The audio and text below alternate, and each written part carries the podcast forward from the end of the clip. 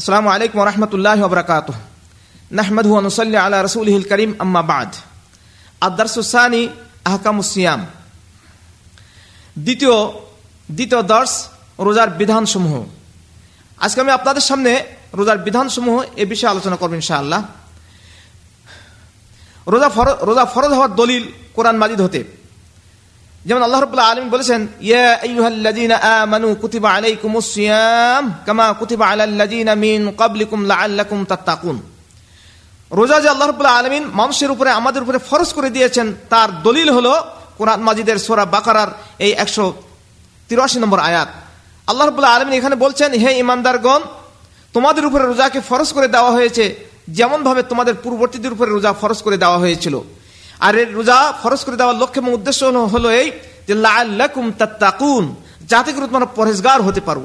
যাতে করে তোমরা বিভিন্ন প্রকার অন্যায় অপকর্ম থেকে দূরে দূরে থাকতে পারো। অন্যায় অপকর্ম থেকে তোমরা পরহেজ করতে পারো। এটাই হলো রোজার অন্তর্নিহিত লক্ষ্য এবং উদ্দেশ্য।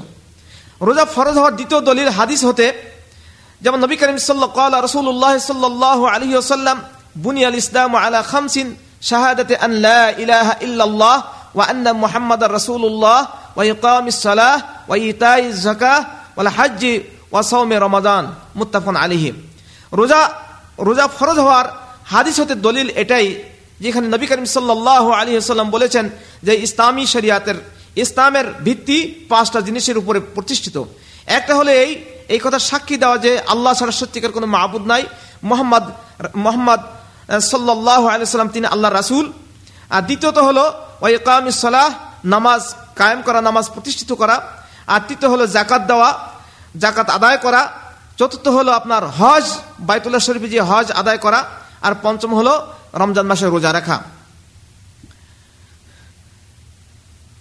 قال رسول الله صلى الله عليه وسلم لا تصوموا لا تصوموا قبل رمضان صوموا لرؤيته وافطروا لرؤيته فإن حالت دونه غياب গায়াতুন ফাকমেলুল সালাসিনা ইয়ামান এই হাদিস থেকে প্রমাণ পাওয়া যায়, নবী করিম সাল্লাহ আলিয়াল্লাম বলেছেন যে তোমরা রমজান মাস শুরু হওয়ার আগের থেকেই রোজা শুরু করবে না। অনেকদেরকে দেখা যায় যে রমজান মাস শুরু হওয়ার একদিন বা দুই দিন আগের থেকে রোজা রাখে। এটা মোটেই ঠিক না, বরং এই হাদিসের থেকে নির্দেশ পাওয়া গেল এই যে চাঁদ দেখে, রমজানের চাঁদ দেখে রোজা রাখতে হবে এবং সওয়ালের চাঁদ দেখে রোজা ভাঙতে হবে। এরপর আমি আপনাদের সামনে এই রমজান মাস সম্পর্কে যেহেতু এখানে বলা হয়েছে যে শাহরুর রমাদান আল্লাজি উনজিলা ফিহিল কোরআন, যে রমজান সেই মাস, যে মাসে কোরআন মাজিদ অবতীর্ণ করা হয়েছে। তো এখানে রমাজান এখানে আমি শাব্দিক শাব্দিক অর্থ আবিধানিক আবিধানিক অর্থ বা ব্যাখ্যা আমি আপনাদের সামনে তুলে ধরব। রামাজান যেমন রামাজান শব্দটি রা, মিম, গদ, এই তিনটা অক্ষর হতে নির্গত হয়েছে। রমজ, ধাতু থেকে, যার অর্থ হলো যে জ্বালিয়ে, পুড়িয়ে হ্যাঁ যার অর্থ হলো জ্বালিয়ে জ্বালিয়ে পুড়িয়ে ভস্য করে দেওয়া। তো এই রমজান মাসে মোমেন বান্দাদের গোনা খাতা, যত পাপ, পঙ্কিলতা, যত যাই কিছু আছে, এগুলো আপনার রমজান মাসের বিভিন্ন প্রকার ইবাদত বন্দীগীর মাধ্যমে, ফরজ রোজা রাখার মাধ্যমে, নফল ইবাদত, নফল আপনার তারাবি নামাজ পড়ার মাধ্যমে, আর কোরআন তেলাত অন্যান্য ভালো ইবাদত করার মাধ্যমে রমজান মাসে একজন মোমেন বান্দার সমস্ত গোনা খাতাগুলো সব দূরীভূত হয়ে যায়। এই দিক দিয়ে রমজানের সাথে আপনার রোজার বিশেষ সম্পর্ক। এই রোজার আরেকটা শব্দ হলো সাউমুন সাউমুন এটা আরবি শব্দ, যার অর্থ, যার মূল ধাতু হলো সোয়াদ ওয়াও, মিম সাউম সাউম শব্দের অর্থ হলো বিরত থাকা। সাউম শব্দের অর্থ হলো বিরত থাকা, অর্থাৎ আর এই সম এটা আপনার আরবি শব্দ, যেটাকে উর্দু ভাষায় রোজা বলা হয়। তাহলে দেখা যাচ্ছে এই যে রোজা বা সিয়াম, রোজা বা সওমের আবিধানিক অর্থ হলো যে বিরত থাকা আর এর পরিভাষা, এর পারিভাষিক ইসলামী শরিয়াতের পরিভাষায় রোজা বা সওমের এর পারিভাষিক অর্থ হলো এই যে একমাত্র আল্লাহ তালার ইবাদাত বা নৈকট্য লাভের জন্য ছবি সাদিক হতে সূর্য অস্ত পর্যন্ত রোজা ভঙ্গকারী সকল প্রকার কার্যক্রম, যেমন আহার, পানাহার, স্ত্রী সম্ভোগ ইত্যাদি কার্যক্রম থেকে বিরত থাকার নামই হলো রোজা। আপনারা বা আমরা সকলেই জানি যে আল্লাহ রবুল্লাহ আলমিন কোরআশি বলেছেন আহা যে আল্লাহ রবুল্লাহ আলমিন কারও সাধ্য অতিরিক্ত, কোনো বান্দার সাধ্য অতিরিক্ত, কারও কোনো বান্দার উপরে অতিরিক্ত বা বোঝা আপনার চাপিয়ে দেননি যার পক্ষে যেমন সম্ভব, আল্লাহ রবুল্লাহ আলমী তার জন্য তেমন ধরনের বিধান নির্ধারণ করেছেন ইসলামী শরিয়াতের ভিতরে। এই জন্য ইসলামী শরিয়াত, ইসলামী বিধান অন্যান্য সকল ধর্মের চেয়ে সনাতন বা সর্বশ্রেষ্ঠ উৎকৃষ্ট আপনার ধর্ম হিসাবে বিবেচিত হয়েছে।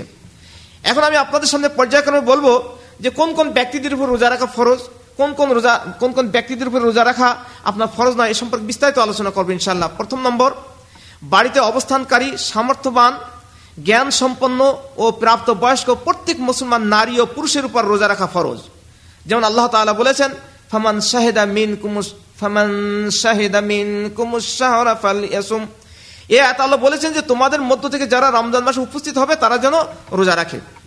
দুই নম্বর, কোনো স্থায়ী অসুবিধার কারণে রোজা রাখতে অক্ষম ব্যক্তি যেমন বৃদ্ধ মানুষ এবং এমন রোগগ্রস্ত ব্যক্তি যে তার রোগ হতে আরোগ্য লাভের আশা রাখে না।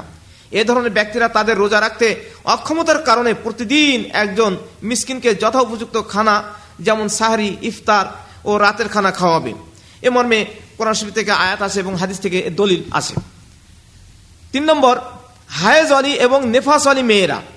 এই দুই শ্রেণির মেয়েরা তাদের হায়েজ ও নেফাস অবস্থায় রোজা রাখবে না, বরং তাদের হায়েজ ও নেফাস শেষ হয়ে গেলে তারা তাদের ছুটে যাওয়া রোজাগুলি আদায় করবে।